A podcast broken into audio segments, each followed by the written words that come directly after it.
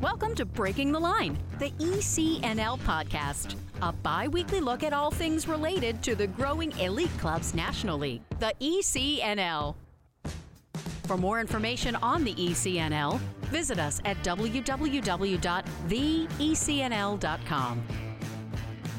Now, here's your host for Breaking the Line, the ECNL podcast, former U.S. soccer press officer and longtime soccer broadcaster, Dean Linke. I am Dean Linke. This is Breaking the Line, the ECNL podcast, as we continue to bring you exciting interviews that we did out at the ECNL Coaching Symposium and AGM. This week's focus is on former successful professionals now affecting the game and the ECNL in new ways and involved in coaching youth soccer. What they have learned and applied from their professional days, what works, what doesn't work, perspectives on youth soccer and professional development. And it is a who's who of pros. Warren Barton, an established English international and a great pro over in England and featured regularly on Fox. He is fantastic. Lee Morris actually played with Warren Barton over in the Premier League. He's outstanding, now getting it done at South Carolina United and Brian Quinn, who was a member of the U.S. national team. In fact, made his first appearance against Ireland, where he's from. He is also on the show. Warren Barton, Lee Morris, and Brian Quinn. Former successful pros now affecting the game and the ECNL in such a positive way. That's our show, and it starts after this message from the ECNL. As the game continues to evolve in the United States, the ECNL remains the standard of excellence in youth soccer. The Elite Clubs National League has grown to include over 200 clubs and nearly 50,000 players across the country. With a robust competition platform for teams, educational resources for coaches and clubs, and unparalleled identification and development opportunities for players. Alongside its member clubs, collaborating to create a better future, the ECNL continues to raise the game every day. The ECNL is more than a league. Welcome back to Breaking the Line, the ECNL podcast. Once again, here's Dean. Welcome back to Breaking the Line, the ECNL podcast. We are collecting evergreen material as part of the ECNL Coaching Symposium and AGM. I'm Dean Linke, delighted to be with two former superstar players who are now getting it done as superstar coaches and leaders, and even a media darling as well. Lee, and sorry when I say media darling, I'm not talking about you.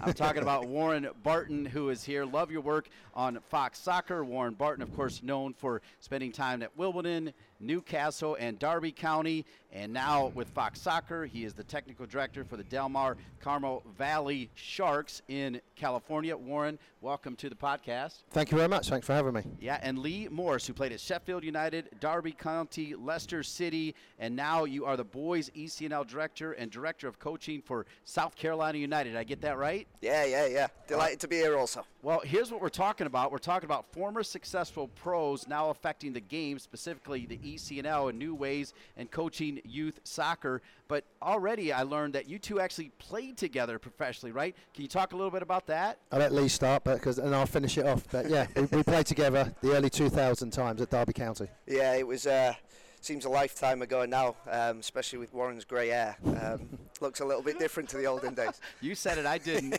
He, he I'm, I'm, happy with grey. It's normally white. He, he I'm is, happy with that. Yeah, he is a handsome guy, though, Lee. You got to admit it. So let's do this. Let's have a little fun setting the table. Lee, you describe Warren as a player, and then Warren, if you could describe Lee as a player before we get into what's going to be a fun topic.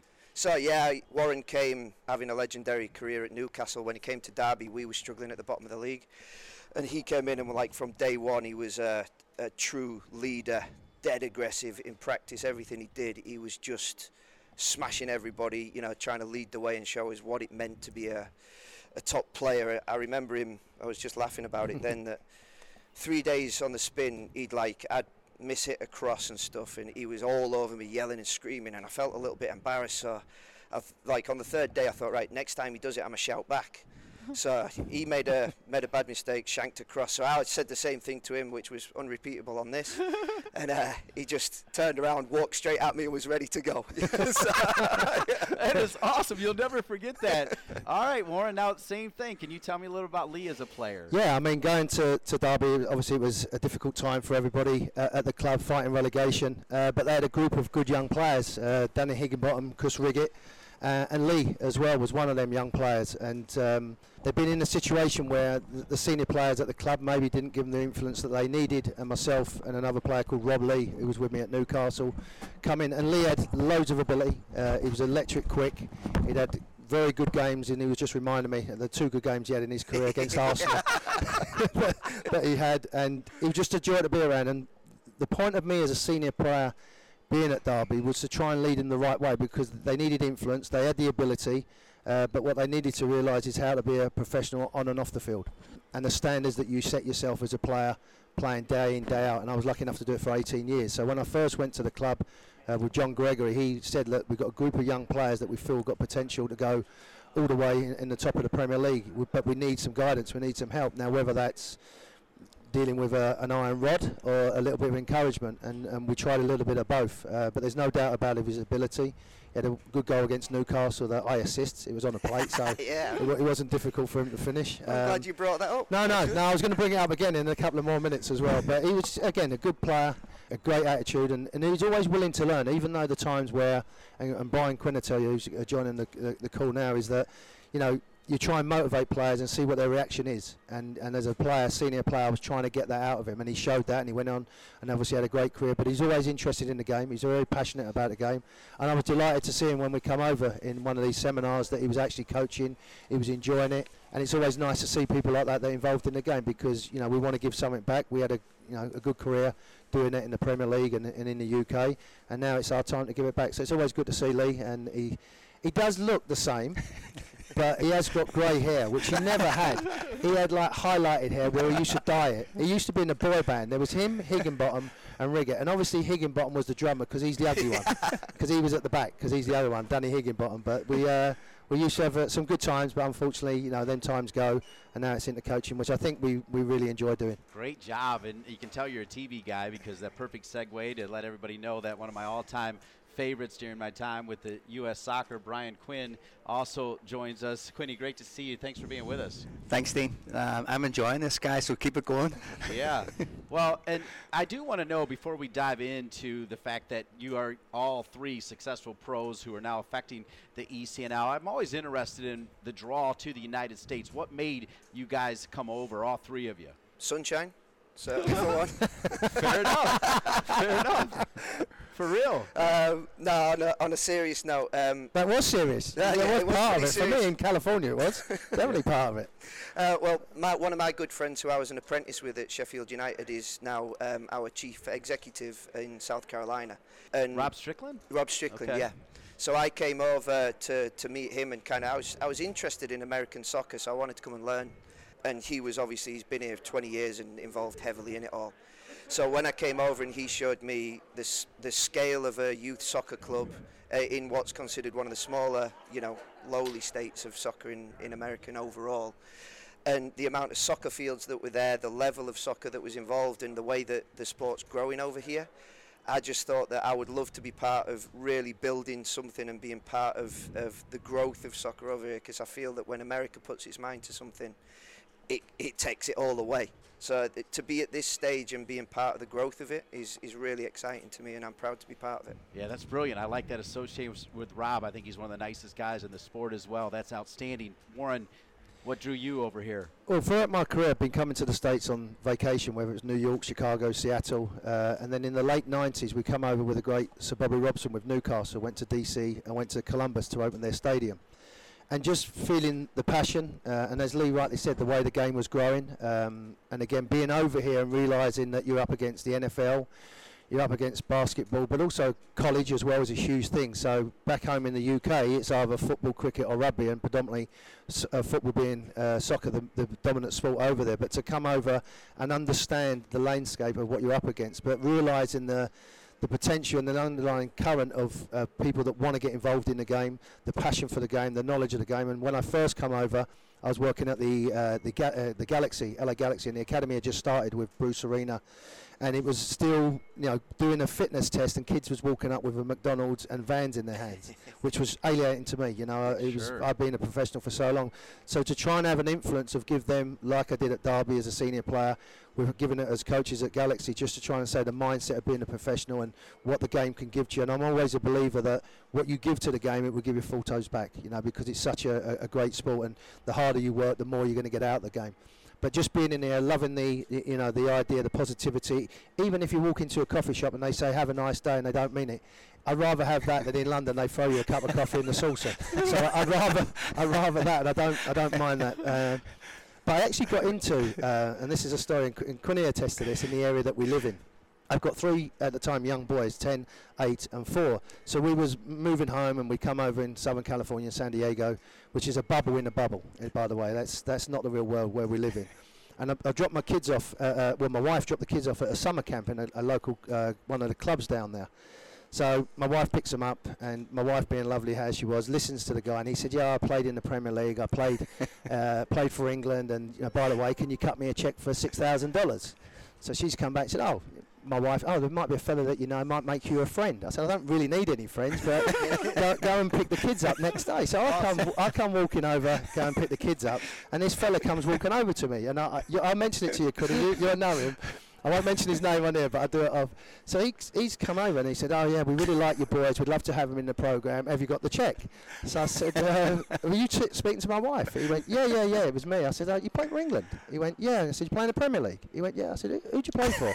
he went, "Bristol City." I went, "They've never been in the Premier League." I said, Who, "You played in for England?" He went, "Yeah, yeah." I said, "Who you play for England?" I played for Graham Taylor and. Terry Venables and was in the squad with Glenn Hoddle, so I've got a, got a rough idea what's going on. He went, oh no, I played in college in the south of England uh, league. I went, so you never played in the Premier League? You never played? So qu- me being me, I went, I don't, I'm not having it. Just because you've got an accent that you're coaching the kids, you think you know the game. So anyway, I didn't go to that club. I got involved with Shannon MacMillan, um, and the rest is history at uh, Del Mar Sharks. But that was my inkling into club soccer, if you like. And uh, his face went. There's a couple of other words he said, but I can't say it on it. But I said, so you've never played for England, and you never played in the Premier League, and you're trying to get money off of my kids. So that's the game we live in. Uh, but that was 2008, and thankfully things have changed.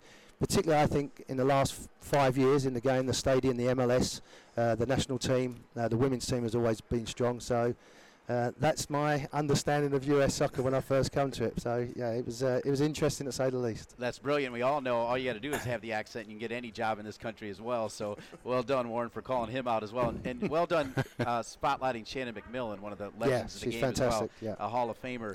Brian Quinn, for me, this is like going home. I was telling these guys before you got here that we kind of lived next to each other for almost two years, traveled the world together. I called your son's games at Akron. I think I even called some of his pro games as well at, at some point, I do believe. But Brian, remind me, obviously you're from Ireland. When did you come over to the States?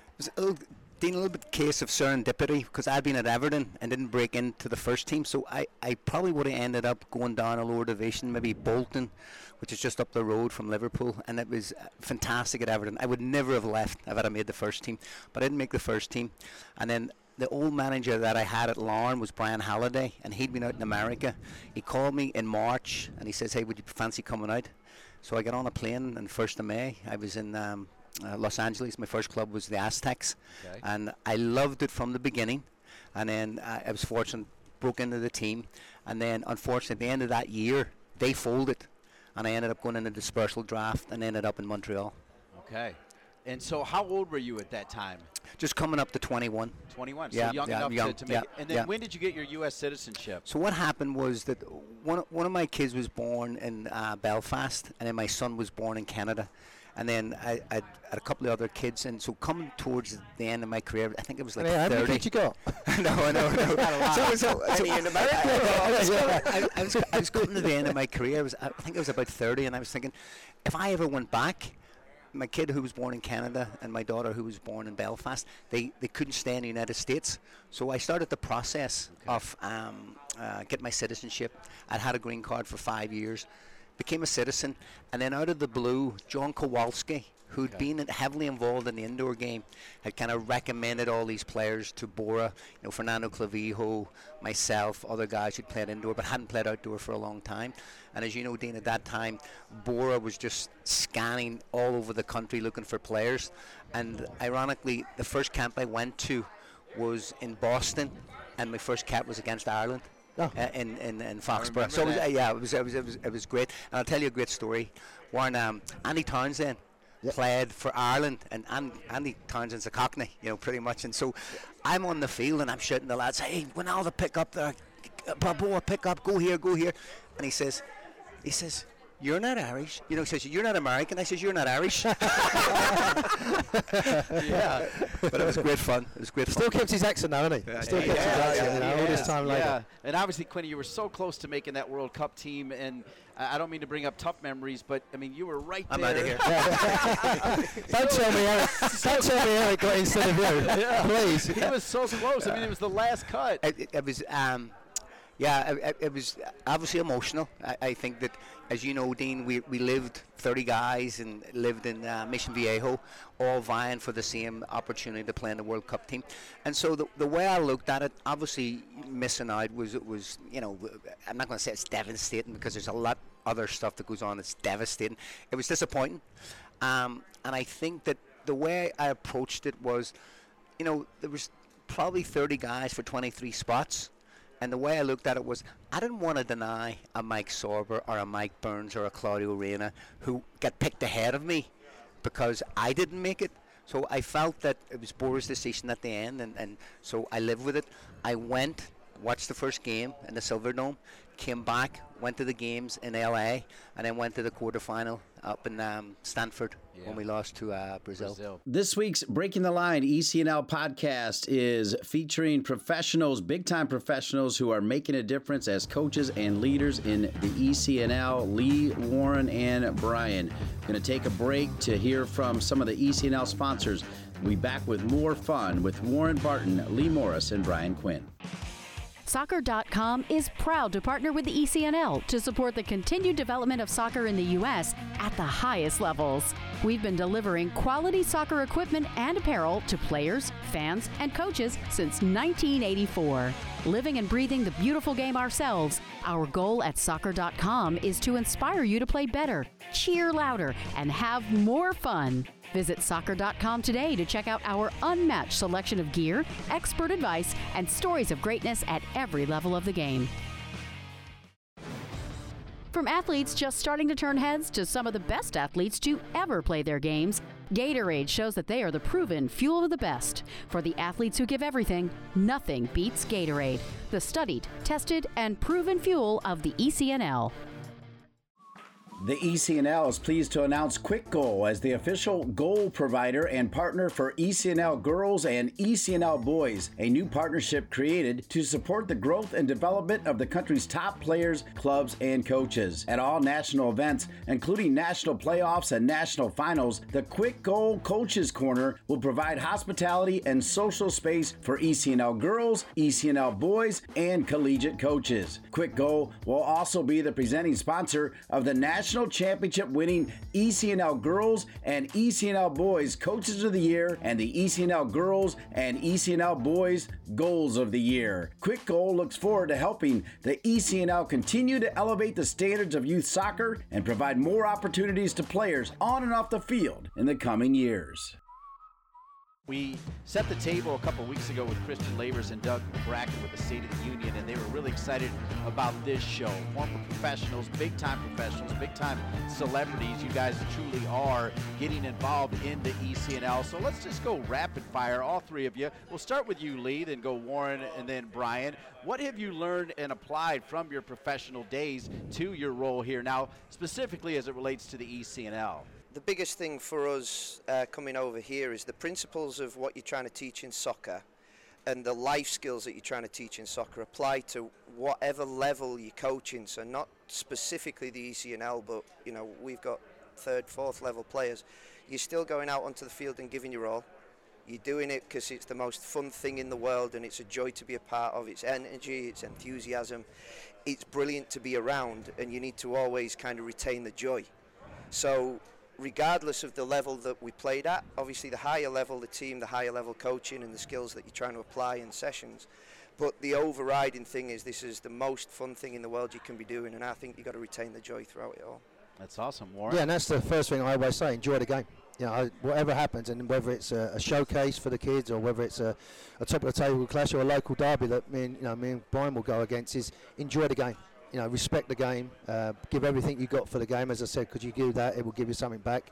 Uh, respect who you're playing against, um, and obviously go out there and compete. And and what I've tried to do, whether I was playing lower league or whether I was playing in, in the highest level, i- is give everything and, and understand the game you're in. Um, you know, we all want to play a certain style of football, and you know, Pepper's brought a new dimension to every coach. You know, made us really think about what we do as players and what we do as coaches, and uh, what Lee just touched on there is also be a good person. You know, I think that's first and foremost. And I say that to the parents. You know, we have a, a talk with the. I don't do drama. You know, let we're qualified. Let, let us enjoy the game. Let us coach your kids. And whether it's you know a little 2016, 2017s we've got going now, the little ones coming through, or the 0, 04s, 03s that are going off and trying to get into colleges, is to you know let us do our job. You know, and hopefully we can give a service that's because at the end of the day it is a service. You're trying to give the best you possibly can, but it is about enjoyment. It's about a good environment, and try and develop your coaches as well. So after 35 years of, of being involved, I just want to try and give something back, you know, and whether it's the way you get out the car is as soon as you get put your foot on the step, you're ready to go training, and not when you get on there, it's to get warmed up. And I had a conversation with kids the other day, you know, they're warming up. I'm ready, coach. I'm ready. You put them on, they're not, they're not warmed up. They're not ready to go. You know, my standards of how I was is is high, and you've got to try and relay that. And now, that may not be their objective is to get to that level, but to try and give them that understanding is that if you want to get to there, you've got to do it. Now, whether it's mum and dad going to work in the morning, or whether it's you know you trying to be a top athlete, you know you have to do the right things at the right time. It's talk is cheap, but you try and put, do that, be on time, put a good session on, make it enjoyable, uh, and communicate with the kids because they don't know it. They don't, you know, they, they need to be helped. What an honor to be with Lee Morris, Warren Barton, and Brian Quinn. I, I just want to sing the Mighty Quinn. I love that song. Every time I, I see you, I want to break out on that. Try to top those two answers, Brian, on why you want to make a difference here as a coach and a leader in the youth game. Ditto. yeah. No, I, I, I go with uh, Warren said earlier. The game gives you so much more, depending on what you put into it. I I think we all um, have been beneficial to that. The fact that you put in your time and you get rewarded. And I think with, uh, with Lee and Warren and myself is what we try to do, Dean, is give our two cents in respect to uh, passing on the game. You know, and, and, and Warren played at an incredibly high level. But if, you, if you're in Liverpool and you're living in Liverpool for a couple of years, or if you're living in London and there's a derby, or if, like Warren, if you're in Glasgow and you're playing for Celtic, it's, it, it's just immerses you. And I think all of us want to bring that and give it to people. And I think one of the one of the, the most um, effective ways to kind of keep sharing the game is to get the kids over to see those games live. When you get that and it's get better now in MLS but I had a group over I think it was 2006 um, and we went, uh, you know, we went to the community uh, shield, and then we went to, um, I think it was Wigan, and, and and just being there at the game kind of resonates with the kids and lasts them for a lifetime. I also touch on as well, you know, in my house, if, elect- if the lights go out, I get an electrician in, he should be qualified. So if you're coaching these kids you, you've got to be qualified. Now, whether you're just starting off and doing a B license, A license, or I've got the pro license, you've got to have that qualification because it's part of it. And not everybody wants to do like, and it's like when you're taking your driving test, you don't have to stand there with two hands on the wheel and go through and do your test. But I think it benefit, it definitely benefited me when I was playing. I was still doing my licenses. I went and did the courses. I wanted to do that. I was around people like Stuart Pearce, you know, um, Mick McCarthy, and people like that that were uh, coached at a higher level.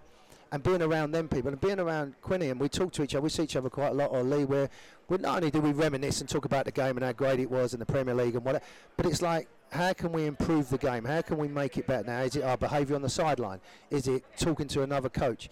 Is it giving the referees a chance? But because we're competitors, sometimes that gets overlooked, and sometimes we don't really talk to each other about the game. It's more just about what's just happened or the occasion. So I think we have an obligation, if we played, is to say about can we make our coaches better in the club? Can we make our parents behave better?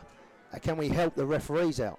You know, all them type of things. Because we're foreigners, we've come to America, and we're not saying we know it all, but we want to give something back because the, this country's given me. I'm a U.S. citizen. All my kids are now, so give me something back.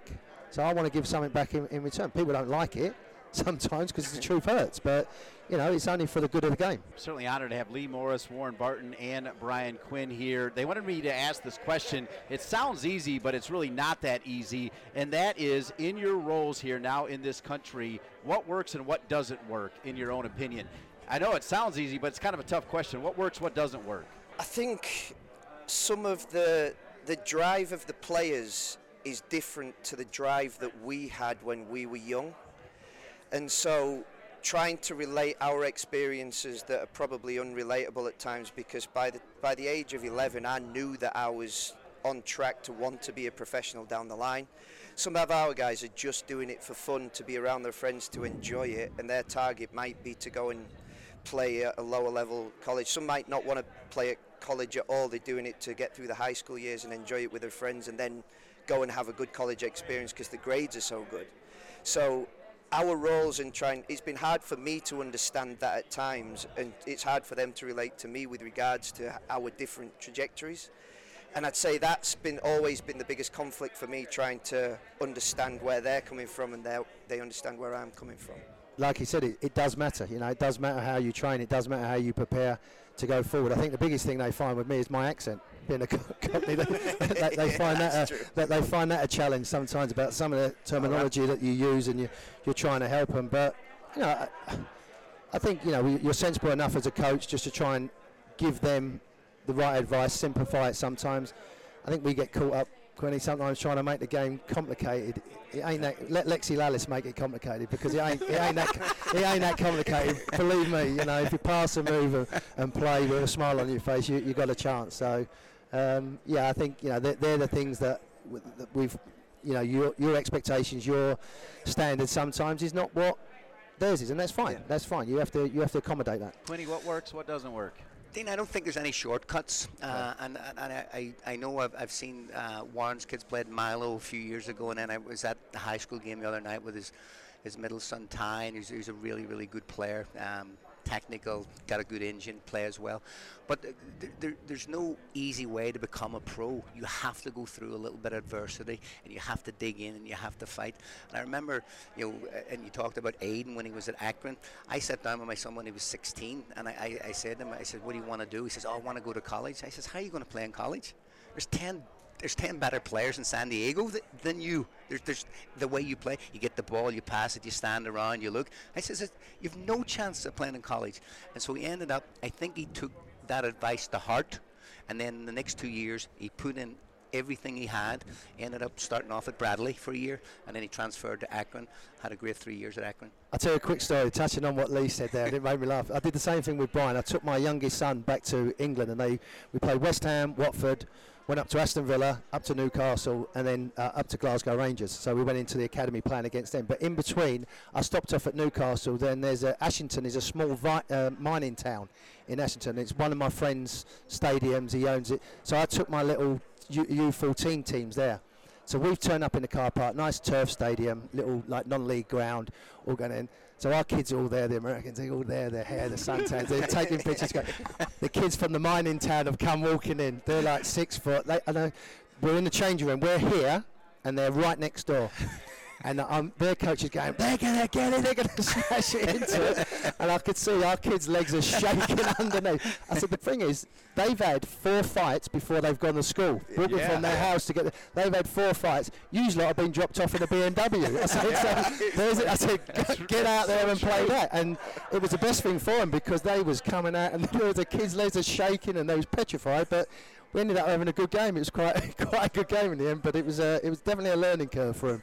but the coach was let them have it, let them come in from here, California. they're going to get I think this. Warren, what's important um, for all of us is when you're in England or if you're in a soccer culture, whether Spain or Italy or, or, or South America, it's every day that the, the, the people live for the game. You know, it's on the TV, it's on the radio, it's in the newspaper.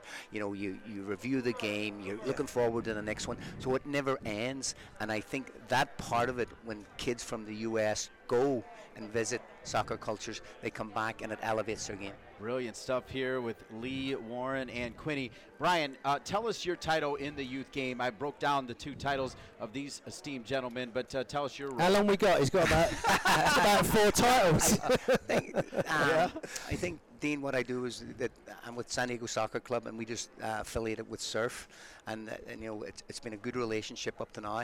And my role with, within the club is like a director of coaching, where advice, oversee the coaches, and then help out on the curriculum side as best I can. Where what, what I think, and I've said this since I started coaching 30 years ago is uh, my mantra is one kid, one ball. I mean, the, the, more often you can have a ball at your feet, the better it is. And and you know, people may say, oh, that's a little bit outdated, but I think that playing and having your, your foot on the ball and competing um, gets you the results you need. You talked about college soccer, obviously from your perspective as elite level pros and guys that played for the national team as well and the youth national team. Your resumes are impeccable, they're outstanding. How about the perspective on the pipeline for youth soccer to pro?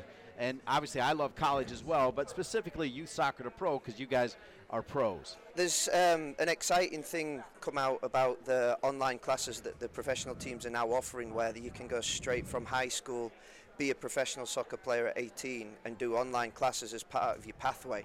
I think that's a huge, huge step forward over here that hasn't been considered before. The, the cultural difference of here, that the pathway is high school, college, then go into a draft to go pro. It's unthinkable to us for anybody to be only beginning the pro pathway at 23 back home. So that bridge now of the online classes, I think, is a huge step forwards for American soccer players if they're willing to take it. That that could be like a, a mi- massive milestone um, for the youth players over here. I think that's a big deal.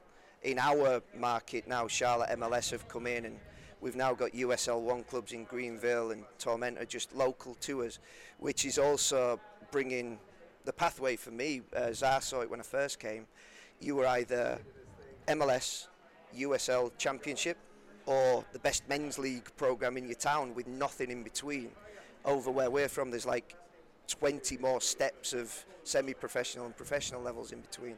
So the, the levels are now popping up all of the time, and I think that's growing the game massively in, in my area, and that's what's making it so exciting. Yeah, I think you know, 10 years ago it was predominantly, you know, kids wanted to be at college. It was all about college. When I was at Galaxy, it was like, you know, they're playing academy football to get into a school. Now I think the mindset has changed, realising that you can maybe, like Brian said, go abroad. Uh, you've seen a lot of kids going into the Bundesliga uh, and getting professional contracts. But I'm, I'm a believer as well that, you know, I was chairman of the PFA the career is short. Not, there's not so many people that play for 13, 15, 18 years. Some people get injured and they're done within a year or so. So the education side is important. And like Lee just mentioned, with that coming in, that if you can actually be a pro but still do your education, that's something that I would do with my kids. You know, yeah. that's definitely something that's going something forward. I didn't have the opportunity to do when I was uh, growing up, and I wish I had. You know. Yeah, I got thrown out of high school when I was. Uh, so he said, "Go and get your soccer ball and get lost." Funny enough, it worked out all right. Quinny, you're right in the middle of it. Your thoughts? There's many, many advantages in this country, Dean, in respect to how the game's set up for, for young players going to college because uh, the numbers making the pros is very, very minimal. In England, it's the same, but I think there's a ruthlessness in England where you get to 16 um, and then either you sink or swim. They give for your contract, or you, you're out the door, and then you go fend for yourself. What I do think has happened within the US with the MLS Academy, we've addressed the development much better in the last five, ten years than we've ever done before. And by that I mean that uh, on the coaching side, number one, but having kids in the 12 to 14 age group preparing them for the next age group because when the academy started and we started back whenever it, it, it came into being it was u16 and u18 that was too late it was too late. Yeah. 2008, 2007, 2008, yeah. So it, it, it, was too late to say, okay, we're going to uh, have you guys play in the academy and then you're going to go to the pros. No, the process all over Europe and around the world is get those kids. If you're a good player at 11, you're going to be a good player at 18 So how do you fast forward that development and you put the kids in an environment and you have to understand the process of doing that. It doesn't happen overnight. I mean, there's the the, the Wayne Rooney's and the, the Ronaldos. They're gifted guys, but the rest of us, like the other 95% of us, we have to get in there and seeing the, the, the structure in different countries and the levels you have to kind of go through to make it to the top is, is, is absolutely amazing. As we wrap up our time, I don't have to be a sycophant to let you know that ECNL is thrilled with your involvement, right? Because of your established careers. So, as we wrap up our time, I do kind of want to just say those four letters and get your thoughts on it as we're here today at the Coaching Symposium and the AGM. So, when you hear ECNL, what does it mean to you, Lee? For me now, since we've been in it, it meant a huge step up in the quality and level of opposition um, that we played against, which meant we had to raise everything to do with our club. Like Quinny's just said, the the coaching levels that needed to go in and the processes of the, the pre-CNL kids to make sure they're prepared at under 13 so we can cope with the bigger clubs from Raleigh and, and Charlotte and places like that. We've had to really review every facet of our club to raise our levels um, to be part of it and I, I'm hugely grateful that we're lucky enough to be an ECNL club proud to be part of the ECNL, and I think it's it's of huge value for our community and kids. Yeah, and I echo that as well. I say to the boys, it's uh, and the girls as well. It's it's an honour to be in that uh, bracket of ECNL Regional League. You know, it's a, it's a great uh, avenue for the kids to get exposure. Um, as Lee rightly said, you know, as a club, you have to then step your standards up with coaching. You have to, the facilities have to be better. Um, you know, again, you're giving a service out, and people pay a hell of a lot of money to, to be part of that. So you have an obligation uh, as a club and as a coach to, to give them the best possible service and the best environment you can be in. Now, do we get it right all the time? Probably not, but you, it's not for the lack of trying. But it's definitely prestigious. It's, a, it's an honour to be involved. I think it gives you that level of confidence to be involved in the league with Jason and the guys that are around as to if there's any issues uh, to go out, particularly where me and Brian are. Let's make no bones about it. It's a real hotbed of, of clubs and very aggressive in what they try and do recruitment. Um, but we have to get by with that. You have to get by, um, and sometimes it doesn't sit well with everybody. But that's that, that's the life we live in. Um, but it's definitely a good a good avenue for the kids, which is the most important thing in my opinion, for them to get that opportunity to play at the highest level. Fair and balanced answer, Brian for me, Dean, I think ECNL equals opportunity. You know, the, the, the, the, girls' league for the last 10 years has been the, the top league in the country. And I think our challenge is now, as the coaches and the clubs, is how do we replicate the success on the girls' side? That's a challenge. And then the other thing that, that Warren and, and Lee both alluded to is it's up to us to provide the example. And uh, if I, if I go out to Ruth's Chris uh, Steakhouse in Del Mar, I don't care what kind of a day the waiter has or the guy in the back room. I want first class service. And when kids come to our clubs, San Diego Soccer Club serve for Del Mar Sharks, they expect a service, and it's up to us to provide that every single time. Whether Warren's having a bad day after you know a, a poor telecast, I don't care. I want my kid coached well. Can I just say, Ruth's Chris that he goes into is about 150 bucks a steak, and he's in there three times a week. So he must be doing something right.